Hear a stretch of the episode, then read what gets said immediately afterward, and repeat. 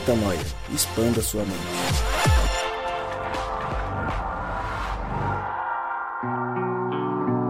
Sim, sim, sim. Sim, sim, está sim, no você ar é muito um bem-vindo. podcast Metanoia. E o Gabriel Zambianco entrou junto comigo justamente para tentar me impedir de fazer o início do podcast. Gabriel Zambianco, vamos fazer assim, ó. 3, É. 2, 1, está no ar e você começa. Vai, então vamos lá, ó. 3, 2, 1, vai, Gabriel. Está no ar mais um podcast Metanoia, seja muito bem-vindo. Você que nos acompanha sabe que vai ao ar toda terça-feira, em que pese a gente não gravar na terça-feira. Meu cachorro tá aqui latindo agora, peço Então, desculpa. Gabriel, esse, Já então, esse é um ponto. Eu vou te casa. pedir um favor, vou te pedir um favor. Fecha Vai teu microfone. Vai, cachorro, vai pra lá. Fecha teu microfone. Resolvi, resolvi. Fecha, fecha teu microfone, boa, obrigado. Vamos lá, Gabriel. Primeira lição deste podcast Metanoia número 245. Para você ser o locutor oficial, o apresentador, o host, você precisa ter um ambiente silencioso. Você precisa cuidar desse seu animal de estimação sem raça definida.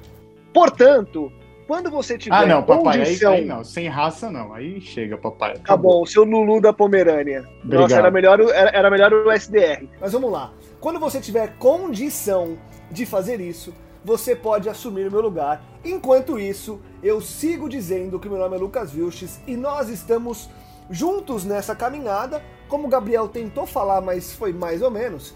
Toda terça-feira nós lançamos um novo episódio e você acessa tudo que nós fazemos. Nunca esqueça dessa parte, tá, Gabriel? Lá no nosso site, portalmetanoia.com e se você já nos acompanha nos agregadores de podcast, não sei qual que você ouve, qual que você usa. Talvez você esteja no Spotify, talvez você esteja no aplicativo da Apple, talvez você esteja no próprio SoundCloud. Ou você está em algum outro que eu não conheço, que eu não lembro, que eu não sei.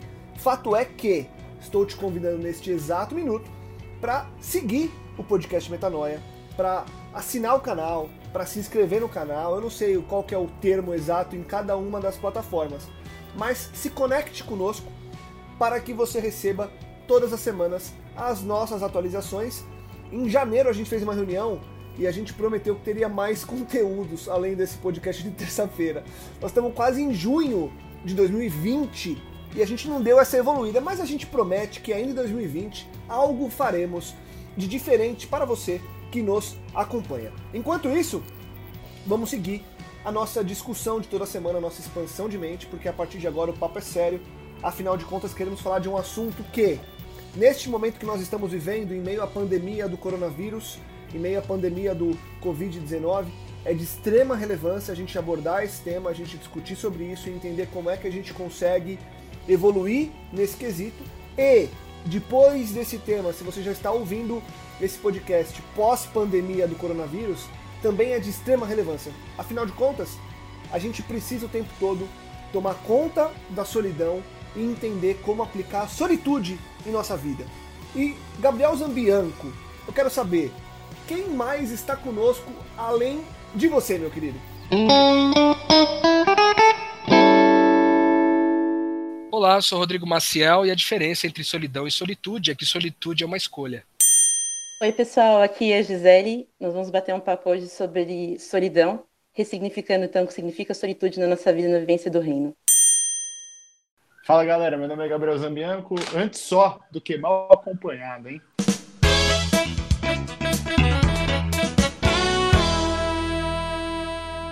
Bom, como você viu, hoje viu, Arr, viu, como o cara tá vendo, isso é um podcast, Lucas. Então vamos lá. Arr. Bom, como você ouviu, temos uma convidada, uma pessoa muitíssimo especial que veio dar à luz aqui da sua participação. Ah, ah, ah, gostou, né, Rodrigo? Rodrigo deu uma risadinha na câmera. O Rodrigo começou com esses trocadilhos antes da gravação, dizendo que a Gisele, quando se conectou, ela tava com o celular virado, mostrando a luz, o nome dela é Gisele Luz. Ele falou, uau, que graça! Tipo, ele deu muita risada sozinho, ninguém riu, só o Rodrigo. Dessa vez eu fiz uma piada e ele riu também, então a gente tá com um senso de humor um pouco alinhado. Fato é que Gisele Luz está conosco e eu perguntei pra ela onde você conheceu o Rodrigo. Ela falou no Metanoia. Eu falei, o Metanoia, o Metanoia eu conheci na internet, me indicaram. Eu falei, uau, que legal. Gi, obrigado por ter aceitado participar com a gente desse momento loucura semanal. É, com certeza você vai somar muito conosco, mas eu queria, é, de maneira breve, entender aí quem é você. Se apresenta para quem está ouvindo a gente, conta um pouco de quem é Gisele, é, qual é a tua relação aí com o reino de Deus, é, de onde você vem, qual é a tua formação, enfim, se apresenta para a gente, é, para todos ficarmos na mesma página, Gis. Seja muito bem-vinda. Bom, meu nome é Gisele, né? Já, o Lucas já falou meu nome, né? é, eu moro atualmente em Minas Gerais, Ribeirão das Neves. Morava em São Paulo antes, vim para cá para estudar. Mudei para cá em 2009, mas fui ficando, ficando, ficando. e entendi que fui ficando aqui porque Deus tinha um propósito para minha vida. Eu conheci o podcast, conheci o Metanoia, foi em 2017, quando a gente vivenciou um processo aqui de discipulado. E desde então, eu tenho o Metanoia tem tenho acompanhado o Metanoia como e tem sido um processo de expansão de mente. Meu processo de vivência no reino é, foi ele tem tem uma, uma mudança de chave aí quando eu compreendi que durante muitos anos é, eu vivi como serva dentro de casa, é, tendo um pai não como como paizinho, mas como senhor, então como distante. E através e através do metanoia, através do processo explorado que eu vivenciei, eu vivenciei um processo de reconciliação e aí eu compreendi que é, tudo que a gente faz, tudo que a gente vive, nós somos reconciliados para reconciliar e conectar outras vidas. Então, eu compreendi isso e que isso também se dá através da minha profissão. É, sou doutoranda em Linguística na UFMG, trabalho sobre a questão das mulheres, é, pesquiso sobre a questão identitária delas, e eu compreendo que o reino, ele chega, ele, ele passa pelos lugares. E eu tenho vivenciado e compreendido o reino também através da pesquisa e através do metanoia, através das expansões de mentes que são possibilitadas. Uau! Metanoia expanda sua mente. É isso aí, valeu. O episódio acabou. Um abraço. Que legal, Gi, que legal. Prazerzaço ter você aqui. É, saber desse seu background, saber do como você se conectou com a gente e saber do, do quanto que a gente pode aí, em meio a essa loucura que a gente faz, essas brincadeiras que a gente faz, é, o quanto que a gente pode ter somado na tua vida e o quanto que, apesar de nós, e a gente gosta de frisar, apesar de nós, esse conteúdo que a gente faz acaba indo tão longe e ajudando tanta gente. Então vamos lá, Gi. Hoje o nosso papo, é, eu, é, Gabriel, você, o Rodrigo Maciel, esse nosso papo é sobre solidão, solitude, a diferença desses termos, a necessidade da gente entender o que é essa solitude é, e o que, que ela nos traz. Então a gente vai construir uma, uma linha de raciocínio aqui hoje. E eu queria começar perguntando para você, Rô, até para a gente já sair é, com dois caminhos bem definidos aqui. Dois caminhos, né? Um caminho, mas com duas vertentes bastante importantes que eu acho aqui, que é o seguinte. De maneira bem direta, Rô, defina o que é solidão, ou pelo menos, é, pelo menos a raiz da palavra, né? A definição macro, né? Óbvio que a gente vai entrar nos, nos pormenores mas defina o que é solidão e o que é solitude, para a gente não se confundir ao longo do podcast e a gente conseguir ir é, entrando em cada tema no seu devido momento. Bom, Lucas, primeiramente, é, olá todo mundo que escuta a gente aí, muito bom ter com vocês novamente. Peço desculpas pelo teor, o tom da minha voz, um pouco rouco, mais rouca do que o normal. Eu venho de uma, de uma gripezinha aí que não era Covid, em nome de Jesus, mas me deixou um pouquinho rouco então não vou estar na melhor das minhas qualidades vocais aqui, mas farei o meu máximo é, para tentar comunicar a vocês aí o, o, melhor que a gente puder aqui em relação a esse tema.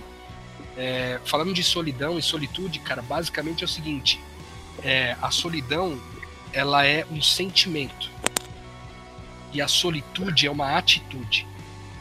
Qual é a diferença basicamente entre as duas coisas? É a escolha a solitude, eu escolho a solitude, é uma escolha de preferência. Eu escolho estar sozinho é, comigo mesmo, né? E a solidão já não. A solidão é um processo que ela é muitas vezes inevitável e ela vem de uma pressão externa, ou seja, as pessoas, a, a sensação, a percepção que eu tenho é que as pessoas não querem estar junto comigo, elas não vão estar junto comigo então é um sentimento de que eu não tenho ninguém à minha volta, né? Que eu não tenho ninguém por mim, que eu não tenho ninguém para caminhar junto, que eu não tenho ninguém para, enfim, dividir a vida de, de, seja lá qual forma for, né? Já essa solitude já é essa atitude positiva, é, de preferência e de escolha é, de estar juntos, né? Existe uma, uma definição aí que eu acho que é bastante interessante, que é o fato de que é, a solidão é você estar é, sozinho e a solitude é você estar é, com alguém que é a sua verdadeira identidade, né? Então, na verdade, não é plenamente sozinho, a gente vai falar sobre isso ao longo do podcast aí. Mas a, a diferença básica entre solidão e solitude seria essas aí que a gente apresentou.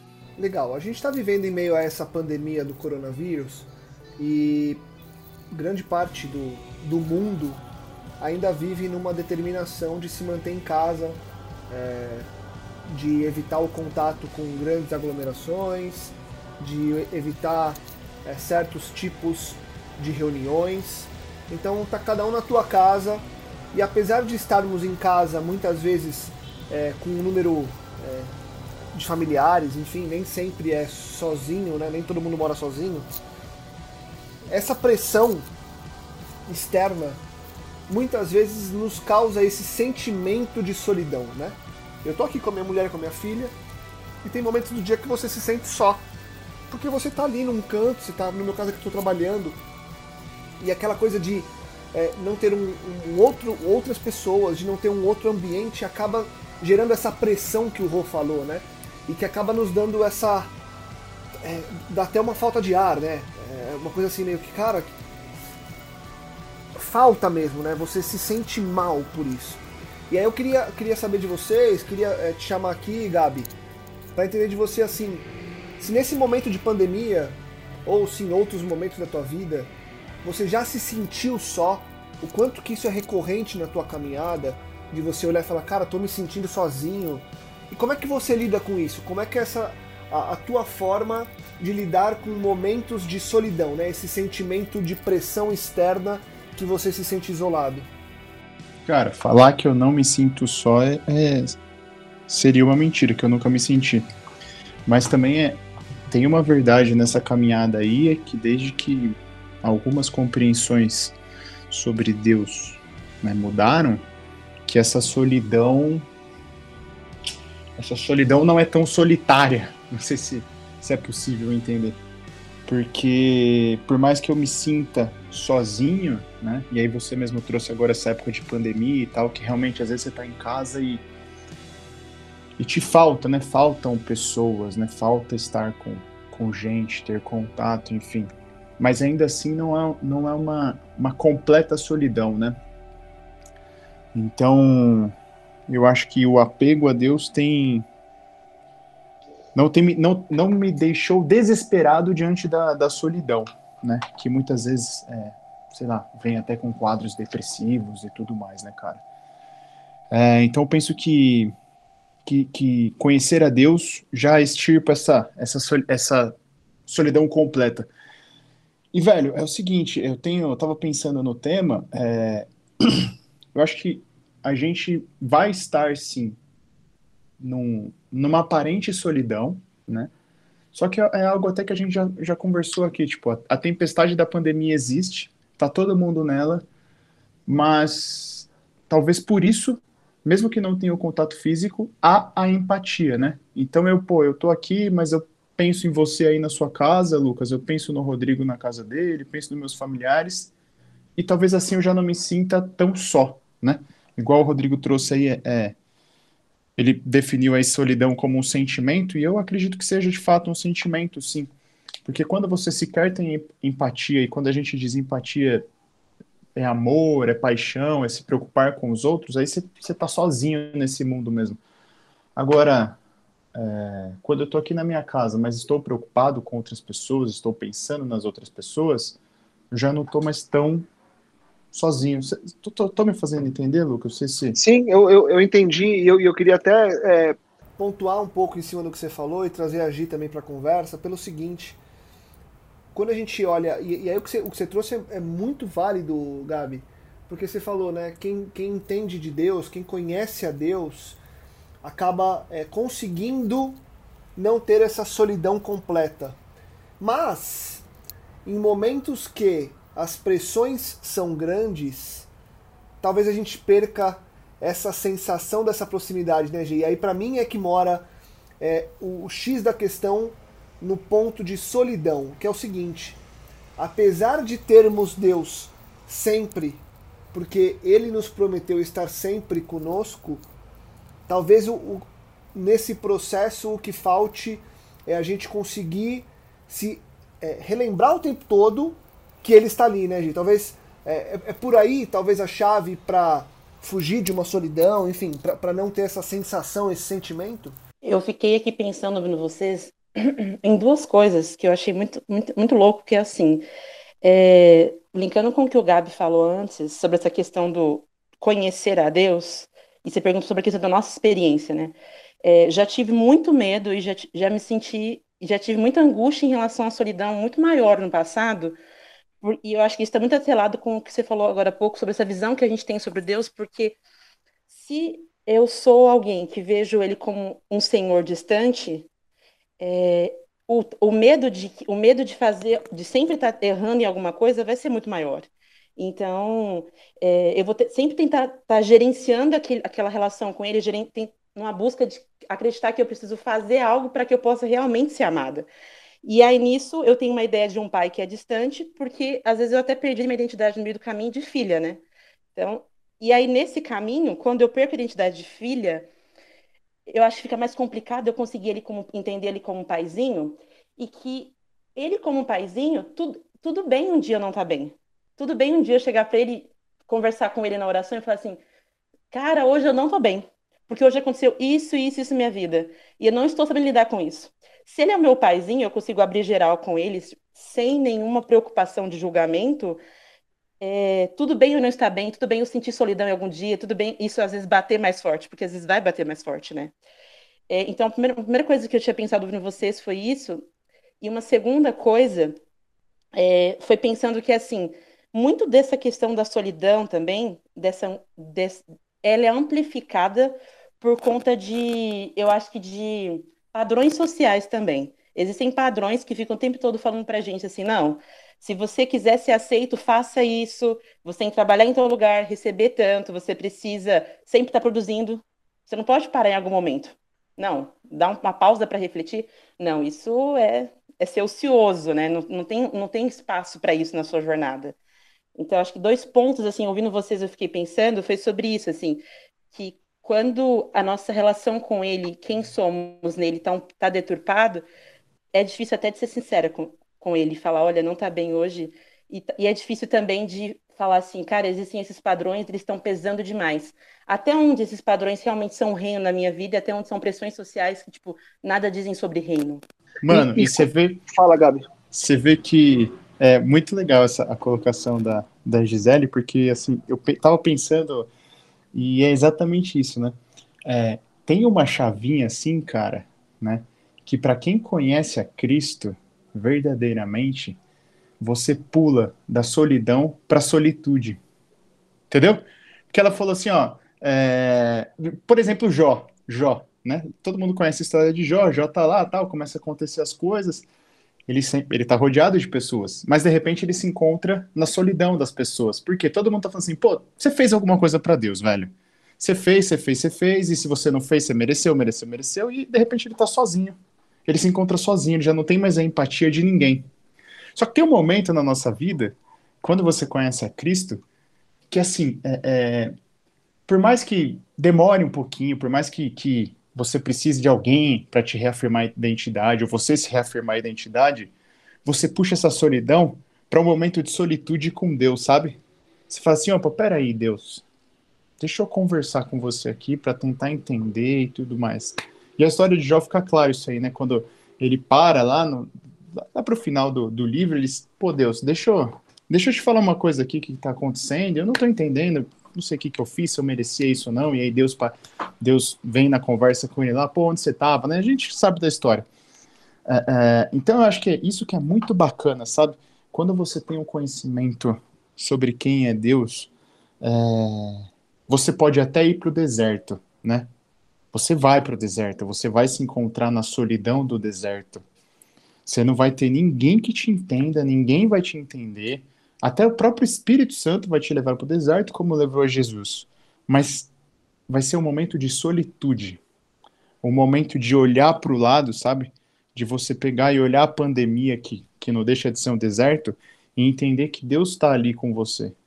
E que você tem que estar ali com Deus, né? A gente falou aí de, de, de nunca estar só, o Rodrigo trouxe aí é, dois versículos, pô, Mateus 28, 20, que fala, eu estarei sempre com vocês até o final dos tempos.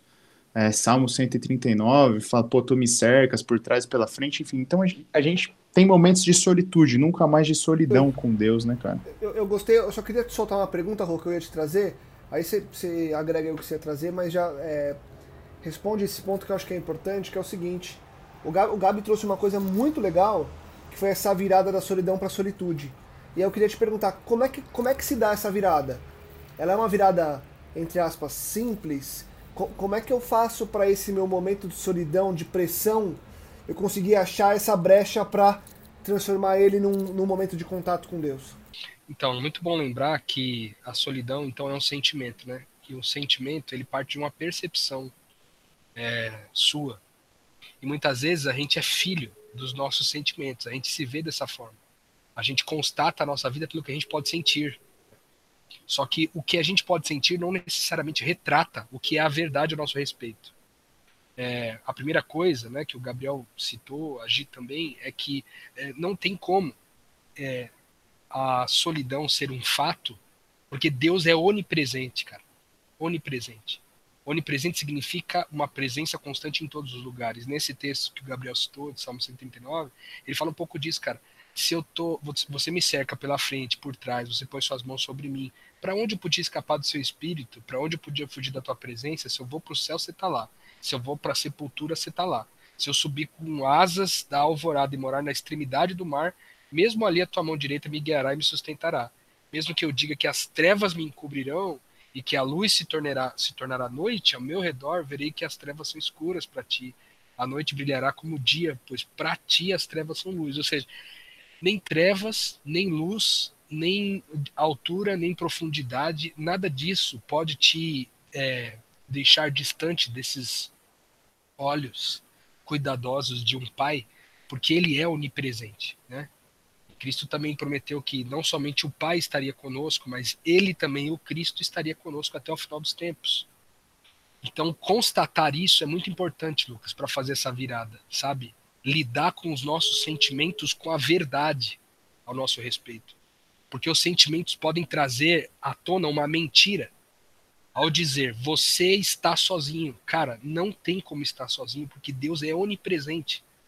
Você pode não senti-lo, pode não percebê-lo, mas ele é uma pessoa com sentimentos próprios, com pensamentos próprios, com intenções próprias, ele diz: Eu sei os pensamentos que eu tenho a seu respeito, são pensamentos de produzir em você paz, prosperidade, e não do contrário. Né? Então, lembrar da verdade nesse momento é muito importante, cara, e meditar nisso, sabe?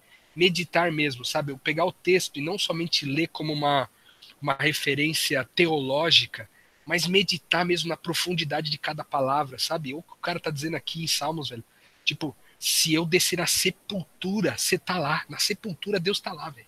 Ou seja, até o que tá debaixo da terra, até o, as cinzas de alguém que foram jogadas no mar, não podem ser escondidas desses olhos onipresentes de Deus. Então, a primeira coisa de meditar, eu acho que é o primeiro grande passo. Meditar. Talvez Gabriel e a Gi tenham feito isso em algum momento, não, talvez não com esse texto, mas meditar nisso, falar, não, cara, Deus está aqui, Deus é meu Pai, e ele me ama, ele tem, ele tem prazer na minha presença, então eu tô aqui, eu tô feliz por isso. Né? E aí então é a primeira, eu acho que é a primeira inclinada é, que vai nos ajudar a gente lidar é, com essa solidão, transformando esse sentimento de solidão numa atitude de solitude. Né? Essa é a primeira coisa. A segunda é lembrar que a gente fala muito de identidade aqui no podcast, certo, Lucão? E quando a gente está falando de identidade, nós estamos falando que nós somos o Cristo, certo? Nós somos predestinados a ser como ele, estamos sendo transformados de bondade em bondade, e quando ele voltar, nós seremos como ele é. Então, na eternidade, a vontade de Deus é que nós sejamos como Cristo. E Cristo, mano, ele tinha prazer na solitude. Por que, que eu tô falando isso? Porque existem várias referências mano, que falam de Jesus como sendo alguém que praticava isso, que tinha essa atitude, essa escolha, essa preferência de em alguns momentos ele se manter mais isolado, né?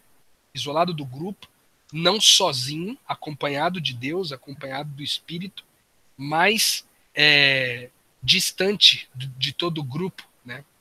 E aí você vê alguns casos, por exemplo, no deserto Jesus ficou 40 dias, era só Jesus, velho. Sabe? Ele ficou 40 dias lá. E o que, que isso diz a respeito de nós? Quando a gente vai começar um grande plano, um grande projeto, é importante ter um momento de solitude para de repente repensar as nossas é, motivações, né, os nossos motivos, as nossas inclinações. Por que, que eu estou começando esse projeto? Né? Pensar sobre isso, gastar tempo com isso. Aí você vê, por exemplo, antes dele escolher os 12, lá em Lucas 6,12, vai falar que ele passou uma noite inteira, cara, sozinho, antes de escolher os caras. Ou seja, antes de tomar uma decisão importante, é importante ter solitude. Você vê, por exemplo, João Batista morre, Mateus 14, 13, e Jesus ele vai ficar ele vai ficar triste mano, com a morte de João Batista, porque tinha, ele era um amigo de Jesus, velho. Então, no luto, é importante ter solitude. Na derrota, quando as coisas não dão certo, quando a gente faliu, quando a gente tomou uma decisão ruim, sabe? Em alguns momentos, como por exemplo a multiplicação dos pães e dos peixes, é, lá em Mateus 14, 23, e lá nas curas e milagres que ele fez ali em Lucas 5,16, também fala sobre isso. Sobre, durante as vitórias, é importante também, depois das vitórias, ter um momento de solitude. Por quê? Na derrota, eu tenho um momento de solitude para que a derrota não me desanime até a morte. E na vitória, eu tenho um momento de solitude para que eu também não corrompa o coração, sabe? Porque de repente, ao vencer, ao dar certo, ao projeto chegar ao, ao seu ápice, e a gente alcançar os resultados que a gente tinha pensado, o nosso coração pode achar que tudo aquilo ali foi a gente que fez, sozinho. Não houve contribuição de Deus e que eu só vou ter paz se minha vida continuar sendo uma vida de vitórias. Aí você vê, por exemplo, na madrugada, Jesus se retirou na madrugada Marcos 1,35 para poder orar. Teve a transfiguração, né, que ele chama os três lá, para poder ter esse momento de solitude junto, no Getsemane, né? Então, diz que, tipo, isso tudo diz que é importante ter solitude para contemplar Deus, é, é importante ter solitude para poder cumprir um propósito. E por último, que eu acho mais especial, Lucas, é que Jesus, lá em Marcos 6,31, ele tem um momento de solitude depois que os discípulos voltam com um sucesso de uma jornada de sucesso de curas e milagres. Ele, os discípulos voltam disso e Jesus vai se, e se é, ele fica recluso e ele escolhe um momento de solitude depois que os seus discípulos conquistam uma vitória. Eu achei isso espetacular, cara. Porque significa que Jesus escolhe também momentos de solitude quando os outros vencem. Quando alguém tem sucesso, tá ligado? Isso é muito louco. Por quê? Para que eu não tenha inveja do outro. Para que os sentimentos que produzem no meu coração não sejam sentimentos negativos em relação ao meu irmão só porque ele venceu, sabe? Então Jesus tem essa, esse comportamento constante de estar em solitude. E eu acho especial demais, por quê? Porque esse momento de solitude de Jesus, quando ele vai lá, ele encontra com Deus, ele olha para Deus, e as escrituras dizem que nós olhamos para Cristo como se fosse num espelho, sabe? Com o rosto desvendado, a gente olha para ele e é nessa contemplação que a gente é transformado. Então, quando eu vou para esse momento de solitude, é para que eu contemple como num espelho, dizendo, cara, esse Deus a qual faz companhia para mim nesse momento é quem eu sou. Quem eu sou não tem inveja, quem eu sou sabe lidar com as derrotas, quem eu sou sabe lidar com as vitórias, quem eu sou é, sabe ter bons motivos para entrar em novos projetos e assim vai, sabe? Então, quando eu vou buscar a minha identidade lá em Deus, eu falo, caraca, é isso aqui, ó. Eu não sou inveja, mano. Eu sou alguém que tem prazer na vitória dos meus irmãos, mano. Cara, olha aqui, ó. Meditando em mim, eu descobri que eu sou um cara que eu não fico desanimado, mano, quando eu derroto, mano, tá ligado? Eu, eu caio, mas levanto. Que isso é o que Cristo faz. E assim por diante. Eu acho que isso é, são os dois mecanismos mais é, fortes, na minha opinião. O primeiro é meditar na verdade, o segundo é meditar em quem se é, no Cristo. Achei espetacular, relação... Rô. Vai lá, Gi, por favor. Achei muito, achei incrível essa questão do, do, do como que a nossa relação direta com Deus, porque a gente vê uma coisa muito doida, que no reino a vivência não é teórica, né? É pragmático o negócio. Então, o que Cristo ele vira e fala para os discípulos, na realidade ele vivencia na prática dele. É, ele dá o exemplo da solitude vivenciando a solitude. Se ele ofereceu pão é porque ele era o pão, porque ele era o pão. Se ele ofereceu água, é porque ele era a água da vida. E aí, ouvindo o Rô falar, eu fiquei pensando na música do Queiroga, aquela Quem Sou Eu? E uma, um trecho da música, quando ele vira e fala assim: é, mas quando eu realmente volto para dentro de mim, tento encontrar quem estou ali, ele fala assim: mas e se eu coloco para fora quem sou, existe uma chance de deixar um vazio em mim? Eu tenho outra chance, ou seja, de ser a morada do eu sou.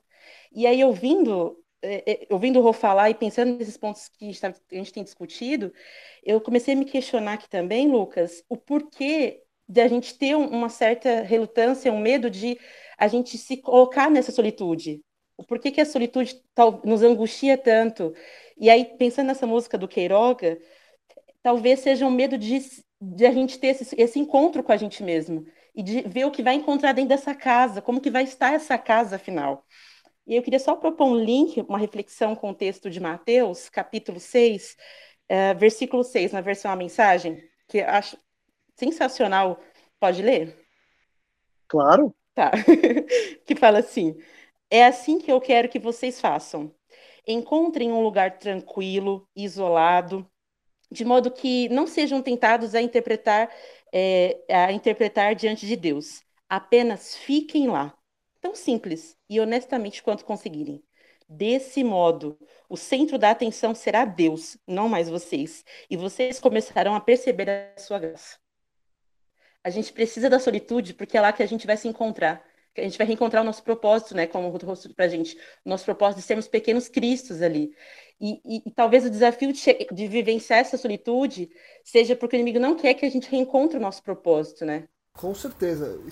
Espetacular tanto a virada que o rodeu é, de chave aí da solidão para a solitude, quanto é, essa tua pontuação, Gisele, porque a gente amarra de forma muito espiritual o que é e o como chegar lá.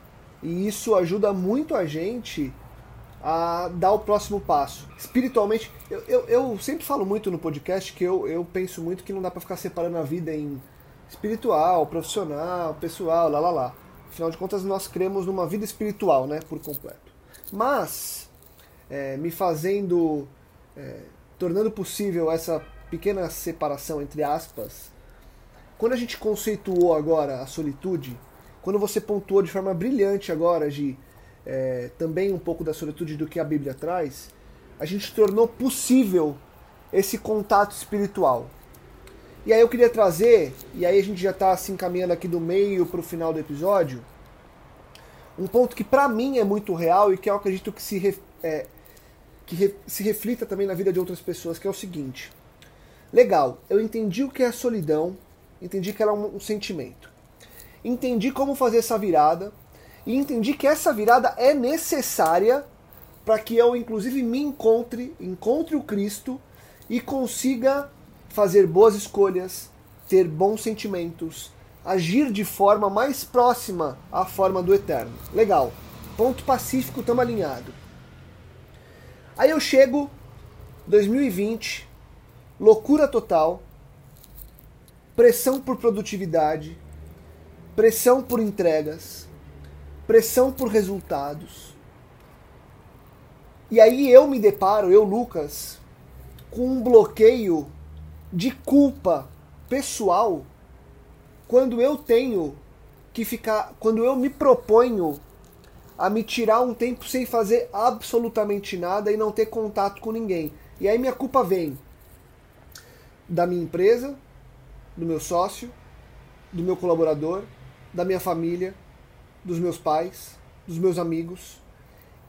A culpa vem entre aspas, né? Ninguém me culpa, mas eu me culpo como se eu estivesse sendo julgado. E aí que eu quero colocar, para mim, esse é o grande, é, a grande trava para a gente tentar é, chegar num ponto de, não sei, não sei se de solução ou se de caminhada para entregar alguma coisa, mas porque é o seguinte, como que a gente lida com essa culpa e lidando com essa culpa, como que eu consigo a partir de agora então ir até esse lugar chamado solitude. Porque hoje eu vivi isso, hoje mesmo, hoje no dia da gravação, eu tava num dia super ruim de produtividade, eu falei, cara, eu preciso ficar sozinho, eu preciso ficar sem fazer nada. E eu não tive coragem, eu não tive coragem de desligar tudo e me desconectar por uma hora, desligar meu WhatsApp, desligar assim, fugir por uma hora. Por um misto de de novo, isso só, só complementando minha argumentação. O misto de culpa, de me sentir é, julgado, e um misto também, é, e a outra parte desse misto, é, não da culpa, mas de um julgamento que não existe, de uma possível fraqueza por eu precisar de um momento como esse. Se eu me fiz entender, queria saber de vocês, como é que a gente quebra esse ciclo, como é que a gente faz essa virada e evolui de forma que isso não impeça que a gente encontre esse lugar? Cara, exatamente. A pergunta encaixa na resposta no que eu queria pontuar lá atrás. É... A gente tem diversos exemplos de solidão e solitude na Bíblia. Talvez o maior deles seja exatamente quando o Espírito Santo leva Cristo para o deserto e aí ele fica ali em 40 dias, né, no deserto. Só que como a gente sempre comenta aqui, tipo, o relacionamento com Deus, com Cristo, é uma caminhada para gente, né? É to... e, e, essa caminhada pode ser todo dia é, vencendo aquela pequena parte do seu eu, todo santo dia tentando vencer. E eu quero dizer, talvez seja uma caminhada em que você não se torne a melhor pessoa, entendeu? Mas ainda assim é uma caminhada, ainda assim é algo que você tem que praticar todo dia. É por isso que a gente não pode achar que de um dia para o outro, ainda que com uma pandemia, a gente vai conseguir, no estralar de dedos, passar 40 dias aí, como 60 dias de uma pandemia, em solitude, né? Mas, Deus maravilhoso do jeito que é, é ensinou a gente que não importa a quantidade de tempo, mas sim qualidade de tempo, né, Lucas? E Deus maravilhoso do jeito que é, entendo que é, tudo, tudo, assim, todos os conflitos e tudo, é, assim, remontam a pequenos conceitos e pequenas, é, pequena, pequenas identidades sobre Cristo que fazem toda a diferença. Então eu diria assim para você, meu brother, que talvez em algum momento aí nessa caminhada e da forma como você tem encarado é, esse momento de pausa, de solidão, solitude, de alguma forma a compreensão de Cristo tenha se modificado para você. Por que, que eu digo isso? Porque quando a gente parte da premissa de que ele te ama, que ele é misericordioso, que ele já te perdoou, que ele te concedeu a graça, você já parte de uma premissa de solitude, de que eu não preciso fazer nada. Então, é por isso que é tão importante a gente rememorar, sempre revisitar esses conceitos e ter consciência de que, como o Rodrigo falou, na solitude a gente se encontra, mas se encontra com o nosso eu, desde que a gente já tem encontrado quem Cristo é. Porque no deserto da perfeição da religiosidade, eu nunca vou me encontrar em solitude com Cristo. Você entende? Tipo, no deserto do, da produtividade, no deserto da sociedade consumidora, eu nunca vou ter solitude. Eu sempre vou ter até solidão. Eu sempre vou estar solitário, entendeu? Porque se eu não estou fazendo, se eu não estou comprando, se eu não, tô, se eu não estou produzindo, se eu não estou é, se eu não estou me privando né, do, do meu eu, eu não posso estar em solitude com Cristo. Eu tenho sempre algo, tem sempre algo, tem sempre alguma coisa, sempre alguma coisa. E a solitude é exatamente partir da premissa de que a minha graça te basta. Essa é a premissa. A minha graça te basta. E é por isso que é tão difícil a gente conseguir fazer, a gente está, entrar em um estado de contrição, de solitude do dia para noite. E é por isso que é uma caminhada, sabe? Porque a gente vê Paulo. Paulo, cara, quem, quem sou eu perto de Paulo? E ainda assim, Paulo precisou que Cristo falasse: oh, cara, minha graça te basta. Entra aí na solitude com a minha graça. A minha graça te basta, velho.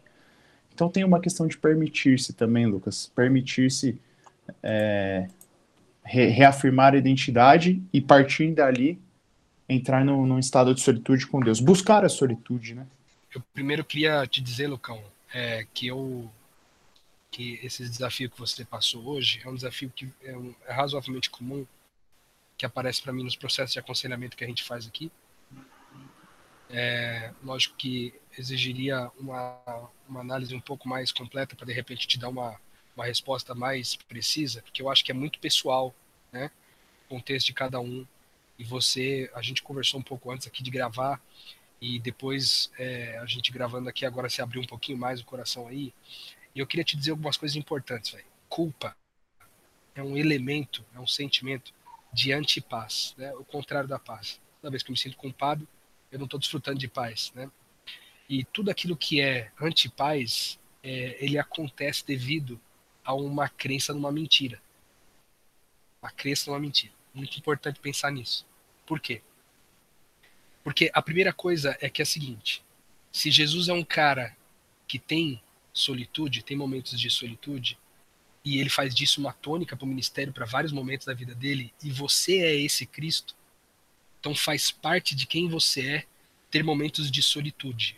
Essa é a primeira verdade a seu respeito. Ou seja, quando você é, pensar em algum momento, cara, eu não não é justo que eu tenha momentos de pausa ou coisa do tipo, uma empresa precisando de mim, com, com, com pessoas da minha família precisando de mim, com todo mundo precisando de mim, não é justo que eu pare. É, não é correto que eu pare, que eu tenho que dar conta dessa empresa, eu tenho que entregar o resultado. Né? Só que a, a primeira verdade é que isso faz parte de quem você é. A segunda, mano, que é uma verdade muito importante, e eu acho que a gente tem que ser sempre muito bíblico nessa questão, cara, pra, pra gente não para a gente não viajar em verdades que não, não foram escritas, né? Mas, por exemplo, quando a gente vai em Salmo 127, no capítulo, no capítulo 127, versículo 1, diz assim, ó, se não for o Senhor o, constru, o construtor da casa, será inútil trabalhar na construção. Se não é o Senhor que vigia a cidade, será inútil a sentinela montar guarda. Por que, que é importante meditar nesse texto, Lucão? Porque é, talvez contextualizando para tua empresa assim, se não é Deus, o CEO da sua empresa, é inútil toda a tua produtividade. Sacou? Porque você poderia ser o cara mais top das galáxias no que você faz. E realmente você, eu te conheço. Você é muito bom no que você faz. Você pode ser o melhor cara de todos. Mas se não for Deus o CEO da sua empresa, é em vão todo esse trabalho. Entende? Então muitas vezes você está trazendo para você um peso como se o resultado da sua empresa dependesse de você, velho. Mas o que as escrituras estão dizendo é que o resultado da tua empresa até hoje só dependeu de Deus, mano. Que é o seguinte, você pode prever se você vai estar tá vivo daqui 15 minutos?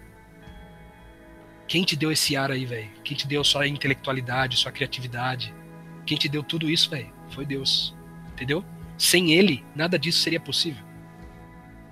Então, meditar nisso, velho, de que quando não é quando não é Deus o CEO da minha empresa, em vão é meu trabalho, em vão minhas técnicas, minhas ferramentas, minha minha criatividade. Então, por conta disso, eu posso descansar, velho, saber que se é minha identidade, eu entrar em solitude, é, não é isso, não é a, a, a, o pensamento de que a empresa depende de mim que vai me tirar isso, certo? Porque isso é uma mentira. A sua empresa não tem sucesso por causa do Lucas, velho. Sua empresa tem sucesso por causa do Deus que vive no Lucas. E é por isso que você tem paz para poder dar essa pausa. E por último, mano, eu queria te dizer que você fala que isso é com relação ao sentimento de julgamento, né? Você disse. O segundo sentimento que você disse que é de culpa, tem um outro texto que vai, vai contrapor essa mentira também. Porque, porque você está se sentindo culpado? Porque a mentira que está por trás disso é eu não posso ser fraco. Não posso ser fraco, velho. Só que sabe o que a Bíblia diz a respeito disso aí, Lucão? Segura essa. 2 Coríntios 11, 30. Se eu devo me orgulhar, que seja nas coisas que mostram a minha fraqueza. Então, se tem motivo para você se orgulhar hoje, é que você é um cara fraco. Porque Deus só atua, o poder de Deus só atua na, na nossa fraqueza. É só quando eu sou fraco que ele é forte, velho. Então, quando você se sentir fraco, ao invés de você se sentir culpado, porque a culpa não vem de Deus, a culpa é um, é um mecanismo de antipaz produzido pelo inimigo das nossas almas, por causa das mentiras que a gente acredita, você substituir a mentira com a verdade. Dizer o seguinte, caraca, mano, eu tô me sentindo culpado porque eu sou fraco, por quê? Se era pra eu estar tá me orgulhando, velho. Era pra eu me orgulhar nisso aqui. Entendeu? Então toda vez que você se sentir culpado, mano, medita nisso. Eu tenho que me orgulhar de ser fraco, mano. Porque é quando eu sou fraco que Deus toma conta dessa empresa aqui. Porque se eu fosse forte, Deus não precisava do Espírito Santo pra tocar essa parada, velho. Ele ia embora. Deixaria eu tocando aqui o bagulho aqui até morrer. Mas essa não é a verdade a seu respeito, sacou? Então, equilibra esses três pensamentos. Você é alguém que solitude faz parte da tua vida, mano. Nada pode mudar isso. Essa é a tua identidade. Segundo, é o, se, se Deus não é o CEO, o CEO da sua empresa, em vão é toda a tua capacidade. E terceiro, se tem uma coisa que você pode se orgulhar nessa vida, é de quando você é fraco. Porque quando você é fraco, Deus é forte vida. Sobre isso, é, me veio uma, uma, uma citação do, do Guimarães, na, Guimarães Rosa na cabeça que eu acho que ajuda muito a gente pensar sobre isso também. Porque a gente está num contexto que a gente é pre sempre pressionado sempre a produzir, produzir, produzir e não parar, não é? Então, quando você tem essa, essa pausa, a pressão vem forte, né? E ele fala, tem uma citação do Guimarães Rosa que ele fala assim que o real, ele não está na saída e nem na chegada. Ele se dispõe pra gente na travessia. Então, quando eu penso na palavra travessia, a gente pensa na palavra processo. Relacionamento com Deus é um processo. De a cada dia a gente está ali com Ele e vai ter dias que essas questões vão falar mais fortes mesmo. Mas aí que a gente relembra a questão da solitude e da nossa relação com Ele como nosso, como nosso paizinho, de que Ele nos ouve, Ele nos acolhe como nós somos, porque é um processo de vivência a cada dia com Ele, né? E nesse processo a gente vai ressignificando os aprendizados e, e a gente vai se permitindo também se acolher como o outro pra gente, né? Com certeza, com certeza. É, e ouvindo vocês falarem, me veio, é, me veio muita coisa à cabeça aqui que eu vou, hora depois de desligar aqui o episódio, eu vou tirar um momento para para refletir, tirar um momento de solitude aqui para pensar. E com certeza absoluta o que vocês falaram também, ouvindo um pouco, apesar do Rô ter falado direcionado a mim, é, com certeza tudo que vocês trouxeram é muito aplicável a todas as pessoas, né? Porque essas, é, essas travas, eu acredito que elas são universais, né? Elas são universais. E eu queria fazer uma proposta para vocês, é, porque eu acho que o conceito que a gente trouxe, ele já é prático, né? Apesar de ser conceito, ele já tem um tom prático. É, e a gente conseguiu amarrar muito bem, mas eu acho que vai faltar a gente falar sobre a vida em solitude, né? Talvez técnicas para a gente viver dessa forma. É, enfim, coisas 100% é, práticas. E eu queria convidar vocês a gente esticar e gravar num outro episódio, num episódio para frente, que pode ser o próximo, é, algo prático da solitude, técnicas que vocês usam, é, maneiras que a gente pode encontrar é, para ter momentos cada vez mais constantes de solitude. Vocês topam dessa forma? Gabi, Gisele e Rô? Beleza? É, eles disseram que sim aqui no vídeo enquanto a gente gravava. Então, é, vou agradecer vocês por hoje, porque a gente consegue concluir de forma muito relevante. Sem dúvida nenhuma, é, o que vocês três trouxeram é, construiu algo muito importante. Eu estou dizendo porque para mim foi importante. Eu entrei com um problema nesse episódio e estou saindo com uma possibilidade de solução, então acredito que para você que nos escuta também tenha sido dessa forma. E eu convido você, como eu sempre faço, para você compartilhar com mais pessoas. Muita gente precisa disso, muita gente precisa relembrar que na nossa essência nós temos a solitude e que nós precisamos é, lidar com ela de forma mais natural. Até porque é natural, faz parte da nossa natureza. Tudo que é natural é porque faz parte da nossa natureza. E isso faz parte da nossa natureza. Lembrando você que a gente vai voltar no próximo episódio para falar da prática disso, técnicas de solitude, como é que a gente consegue viver isso de forma rotineira, o tempo todo, para buscar uma relação mais forte com o eterno e entender dele como que ele quer que a gente viva aqui e agora, enquanto não se consuma a nossa existência. Gabi, Rô, obrigado Gi, para você um obrigado especial porque foi é tua primeira vez aqui com a gente foi espetacular. Você somou muito, então por favor, não nos abandone, não nos deixe com o sentimento de solidão. volte, esteja conosco. Já está intimada para estar tá nesse próximo episódio para a gente amarrar esse tema e vamos querer você aqui com a gente muito mais vezes porque realmente foi muito legal. Senhores, obrigado, obrigado Gi, obrigado Rô, obrigado Gabi. A você que nos escuta, obrigado pela paciência, obrigado por compartilhar conosco, obrigado pela disposição em expandir a mente. Afinal de contas, a gente está aqui só para expandir a mente junto com você. Semana que vem a gente volta para falar de solitude, para falar de mais expansão de mente pela graça de Deus. Metanoia, expanda a sua mente.